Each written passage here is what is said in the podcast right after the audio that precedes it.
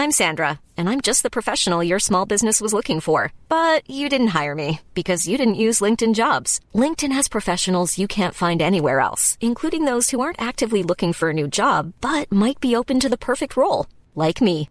In a given month, over 70% of LinkedIn users don't visit other leading job sites. So if you're not looking on LinkedIn, you'll miss out on great candidates like Sandra. Start hiring professionals like a professional. Post your free job on linkedin.com slash spoken today.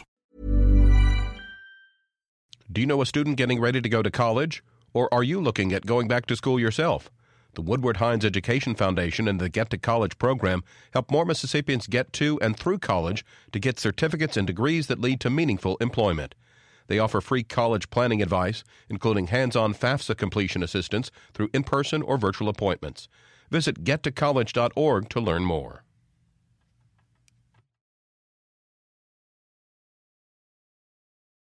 Square Books in Oxford, an independent bookstore offering more than 100,000 audiobooks, including New York Times bestsellers and bookseller recommendations. More at Libro.fm. Good morning. It's 8:30 on Thursday, November 15th. I'm Karen Brown and this is Mississippi Edition on MPB Think Radio.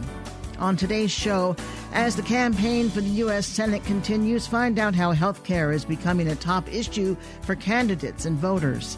We have all these uh, rural hospitals closing. We have prescription drug costs going up. We have health care costs going up.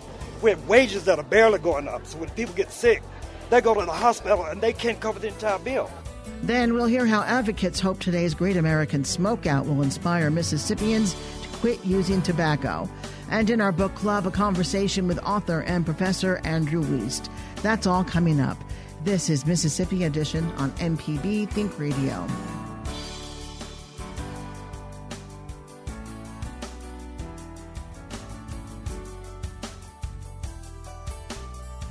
Mississippians are 13 days from choosing who will represent them in the U.S. Senate. Democratic candidate for U.S. Senate Mike Espy is continuing campaign efforts. At a forum yesterday hosted by Working Together Jackson, Espy identified health care as the number one issue in Mississippi. One third of Mississippians have pre existing conditions. And so they're, they're, they're, they're so worried about uh, their condition not being covered by the insurance company. We have all these uh, rural hospitals closing because our leadership in Mississippi did not accept the Medicaid expansion money that was offered to it a couple years ago. And those chickens are coming home to roost. We have prescription drug costs going up. We have health care costs going up. We have wages that are barely going up. So when people get sick, and so many are being sick, getting sick in Mississippi today, they go to the hospital and they can't cover the entire bill. So the only way all these rural hospitals had the resources to cover that deficit was to Medicaid. But we didn't accept the expansion money, and so now that money is no longer there, and these hospitals are closing. Even in Clarksdale, where my nephew is the mayor, they announced a few weeks ago that the rural hospital was closing. So that is the problem. So healthcare is the number one issue in Mississippi today. So I believe that we ought to make sure that we can get the Medicaid money placed in these rural hospitals. I think that we ought to cover everyone with a pre-existing condition. We could do that in America. And I just want to make sure that everyone in Mississippi who has a condition like I have, that has an ailment, whether it's cancer, or hypertension, or heart disease, they are no longer worried that when they go to the hospital that, that they'll, they'll be denied. This week, Republican U.S. Senator Cindy Hyde Smith co sponsored a bill that she says will protect citizens with pre existing illnesses. At the forum, Espy calls the bill a sham. In statements she made several weeks ago, she said that she supported pre existing conditions and she, uh, uh, uh she had been on bills to promote pre existing conditions. And we said in our statement that that was not true. We reviewed her record. We know her record. You know, it's only been there. It's only been there a few a few months, so it's not that long. So she had not done that. So we called her on that. So today I understand that she uh, she's co-sponsored Senator Tillis's bill from North Carolina to make sure that insurance companies cover people with pre-existing conditions. That was just today.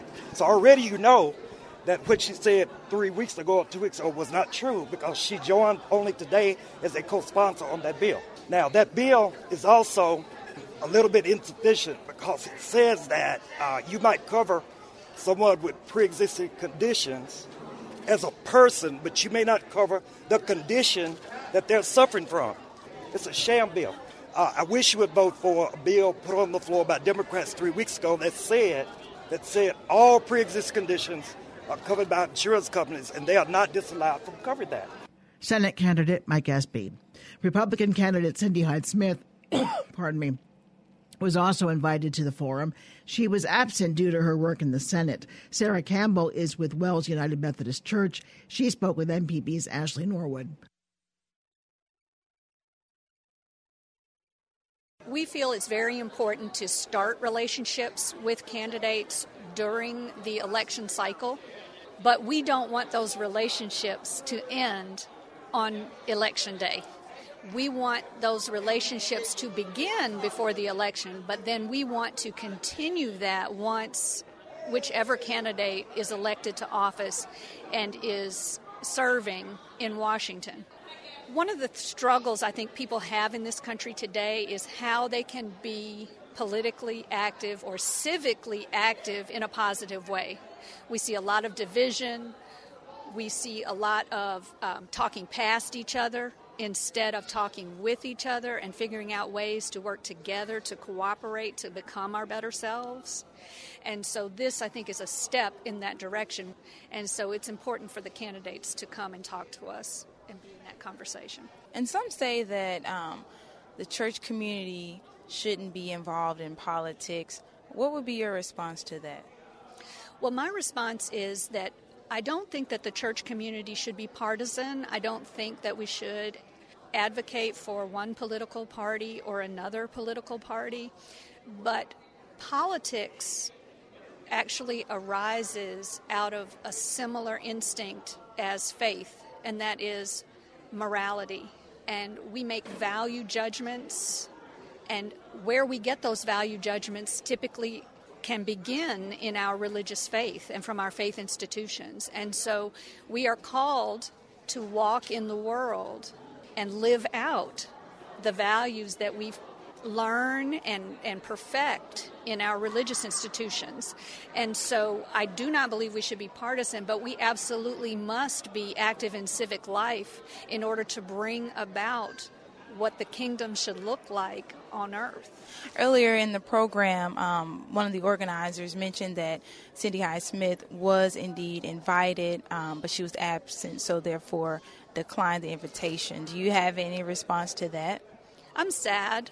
I was one of the people who reached out to her staff. Um, we reached out in every way we thought possible, including interpersonal relationships, people who go to church with people, and we, we use networking in, in every way we could.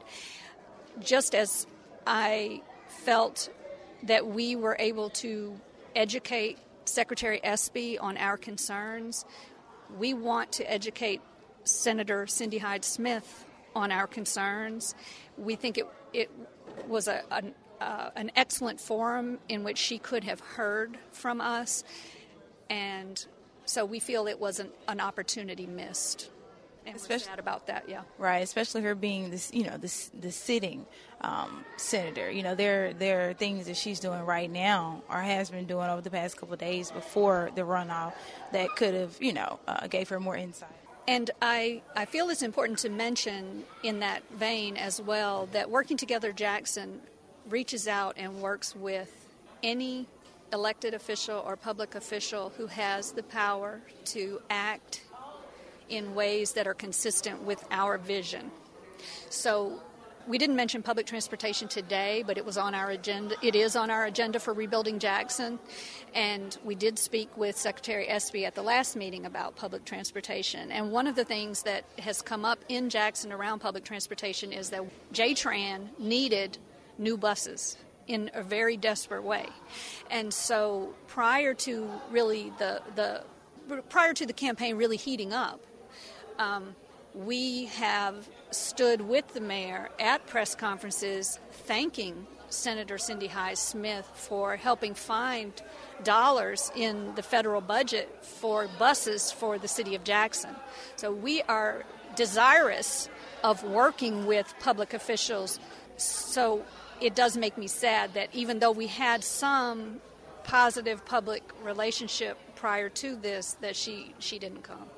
Given the comments that went viral this weekend uh, made by Senator Cindy Hyde Smith, um, do you have any feelings towards that? I think it's very important to understand the political context in which you are seeking public office. And so, an, an understanding of Mississippi requires an understanding of the violent history and, frankly, the um, state sponsored, private sponsored attempts that were made, and to, to keep African Americans from voting, to keep African Americans out of the economic sphere. And so, if you're going to enter a campaign in this context, then I think you need to be speaking words out of your mouth that do not degrade or um, make other folks feel less than. And so, frankly, I'm disappointed and it is upsetting. But I think that we have to look to each other, cooperate, and work together for the public good. Sarah Campbell with Wells United Methodist Church in Jackson. Thank you very much.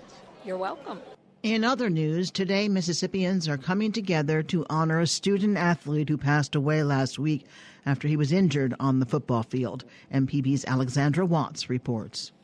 Today is Jeremiah Williams Day in Greenville. The day honors the Greenville High School junior who passed away after a spinal cord injury during a football game on November 2nd.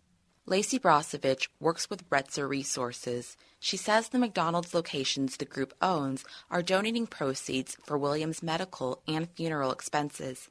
She says the tragedy resonates with families. You've got aunts, grandparents, moms, and dads during football season are, you know, already worried about their kids, and then something happens to a great individual like Jeremiah. So you're kind of worried about what's going on with your kids, and you just want to help this family out as much as possible because if something like this to happen to your family, you would want the support as well. People outside of Greenville are contributing too. John Ray is the father of a Madison Central player. The team Williams was playing when injured. He set up a GoFundMe that has raised four times its original goal. The furthest one that I saw contributing to the fund was from California but I've seen people from Arizona, California, Colorado, Tennessee, all over the United States contributing to the fund. Jeremiah Williams will be laid to rest Friday in Greenville. Alexandra Watts, MPB News.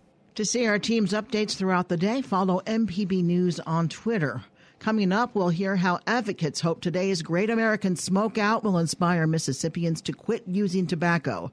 This is Mississippi Edition on MPB Think Radio. I'm Robert Krulwich from Radiolab. We're told that smell triggers memories in the brain. So if you're in your car, let's try something. Roll up your windows and inhale, okay? There are some memories you cherish and others that just um, linger. But now here's a thought. How about contributing this barrel of aroma that is your car to your favorite public radio station? And you might even get a tax deduction. Thanks. Donate your car, motorcycle, boat, or RV by going to mpbonline.org. This is Mississippi Edition on MPB Think Radio. I'm Karen Brown. More than 34 million Americans still smoke cigarettes, and smoking remains the single largest preventable cause of death and illness in the world. More than 16 million Americans live with a smoking related disease. Today is the American Cancer Society's 43rd annual Great American Smokeout. The annual event encourages smokers to make a plan to quit smoking. Kim Hughes is the Mississippi Government Relations Director for the American Cancer Society Cancer Action Network. She tells us more. November 15th is the American Cancer Society's 43rd annual Great American Smokeout. And this started as a day and still is a day for people who use tobacco to create a plan to quit. Um, no matter what age or how long they have smoked, quitting can help them live longer and be healthier. Um, since it first started, we have also now used that day as a time to show how lawmakers can can do things to help make the difficult task of quitting a little bit easier by supporting tobacco control policy change. What you're asking people to quit smoking one day and see how it goes? Well, it started as a quit smoking for that one day, but now, knowing that that's easier said than done, we're asking people who use tobacco to use that day is to really, you know, kick things off and to create a plan to quit smoking. What might be included in that plan? Because I'm sure if someone has smoked, as a former smoker, I can tell you that the best laid plans, you know, often lead astray because it's difficult to quit. It really is. Right. Well, Mississippi has some great resources. We have a um, quit line in Mississippi that people can call and get access to tobacco cessation counseling and some nicotine replacement therapies. Um, there's also different medications that they can take if they consult with their physician. We definitely advise that they do that. So it's definitely up to the individual, and you know will depend on the individual as to what their plan is. But between talking to the counselors at the Quit Line and their own personal physician, we hope that people can access those resources to be able to do so. What if someone decides I'm not ready to quit today? but I am going to quit. Today's the day that I say I'm going to quit. What's the first thing that that smoker should do? Well, I would call the tobacco quit line for Mississippi and talk to a counselor. I'm unfortunately not a medical professional, so I would just advise that they talk to their physician or to a counselor and to see what the best course of treatment for them to quit. Since the Great American Smokeout began, any data that suggests how many actually have quit smoking? That's a long time, 43 years. It is. And, um, you know, we have seen a decline in smoking, but the industry has also gotten creative with products and, and people are trying different things and new things that are out there. Um, and, you know, there hasn't been as much of decline in certain populations as others. So we have made progress, but um, still got a lot of work to be done. That's why we are advocating for policies, one in particular, increasing the price of cigarettes, um, increasing the tobacco tax, a significant increase in the tobacco tax is one of the best ways to get people to quit smoking, but also one of the best ways to prevent our young people from ever starting to smoke. So we are really pushing that to reduce those that ever pick up the habit so they won't have to deal with finding a day to to quit.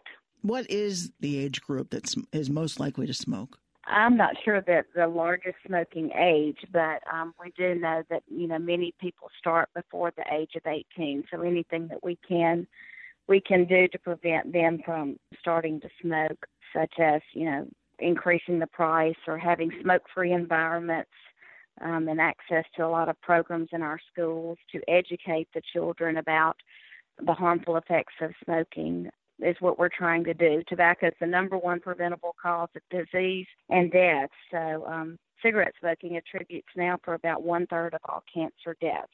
How many, or how does Mississippi stack up against other states in terms of numbers who smoke?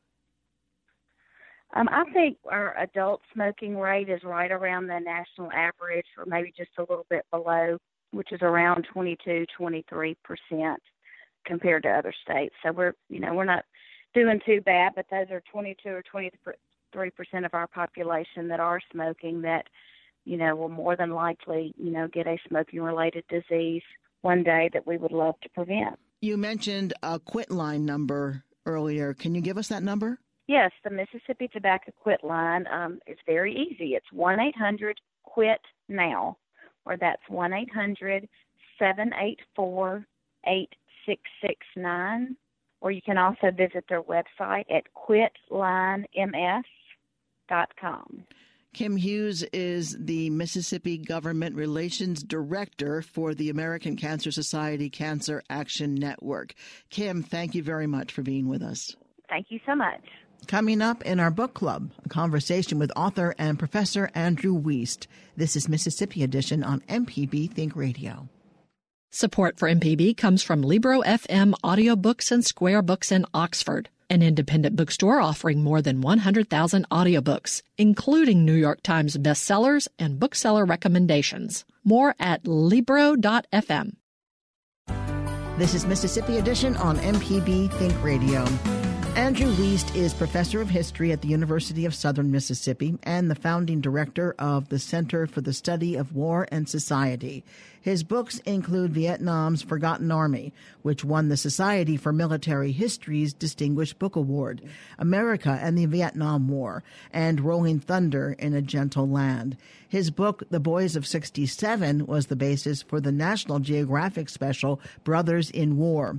In today's book club, Wiest tells us it's one of the least told stories of war, covering the women and families left behind. His new book is Charlie Company's Journey Home, the forgotten impact on the wives of Vietnam veterans. Charlie Company was a unit that was drafted in 1966 and trained in 66, and they were in combat in the Mekong Delta, the area south of Saigon, for pretty much the calendar year of 1967, fighting a number of major battles, but 60% of their losses were to snipers and booby traps, the kind of typical low level Vietnam War of the 160 guys who went over there, 26 were killed and 105 were wounded. It was a pretty difficult year for these men. We watched the Vietnam War on television. How did that affect the wives seeing what they were seeing on TV? That's such an interesting part of it because the wives dealt with their husband's absence in quite a few different ways.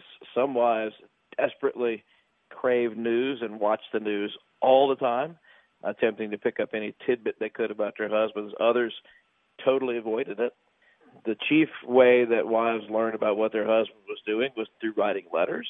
The letters took about two weeks to get home, so often they were a little old. The news was a bit stale, so it was really bad for immediate communication. And to be frank, almost all the husbands did not tell their wives the bad stuff.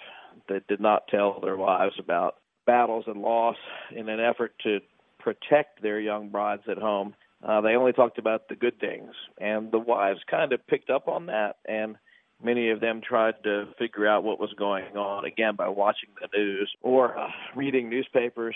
That was a very bothersome thing because they heard something terrible happened to Vietnam, but they had no idea whether it happened to their husband or not. That was usually very difficult to find out. In fact, one of the uh, wives who was pregnant came pretty close to losing her child because she got so worried uh, when she saw a news report. Some of the men were not forthcoming about what they had been through. Did that carry over to when they came back and the years that yes, followed? Very much so. The husbands had been through some pretty tough times. Every one of them had lost a friend and comrade, often holding that friend and comrade when they died. And you died in Vietnam in gruesome ways. And almost all the husbands have become killers. So here are 19 year old men who suddenly stepped outside the normal realm of human behavior. Their wives and their children were the normality that they were grabbing onto. And the way I like to put it in the book was that the husbands didn't want to turn their wives and families into something abnormal by sharing the brutality of their experience. They thought that it would change their relationship with their wives somehow. And so most of the husbands kept it to themselves. One or two were very forthcoming, uh, but most of them held it inside for years. What does that do to the wives? How many of these marriages ended in divorce, or did the women talk about feeling isolated or shut out by their husbands?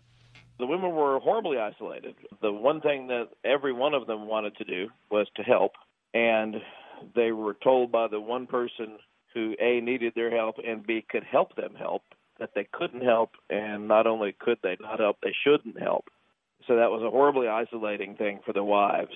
Did any of these marriages end up in divorce as a result? Yes, yes, certainly, without doubt. But one thing that was hugely surprising to me when I calculated up my numbers was that of the marriages that were in place when men went to the Vietnam War, 25% of those couples divorced, and one additional couple divorcing and then remarrying most of these couples got married in 1965. When I weighed that against the normal attritional rate for marriage in 1965, 50% of most other couples married in that year divorced.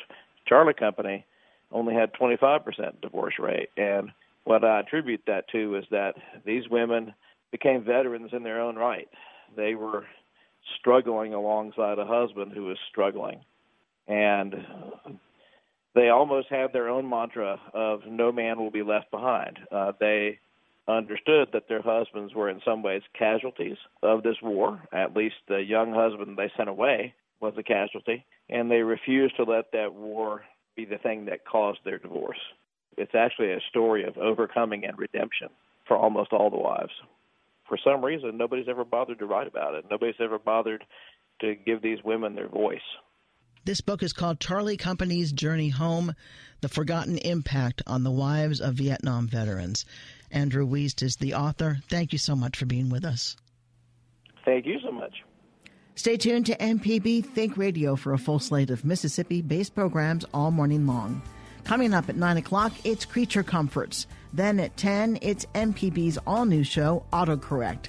And at 11, stay tuned for Southern Remedy Kids and Teens. We want to hear from you. Let us know what you think about a story or send us a news tip by visiting MPB News on Facebook and Twitter.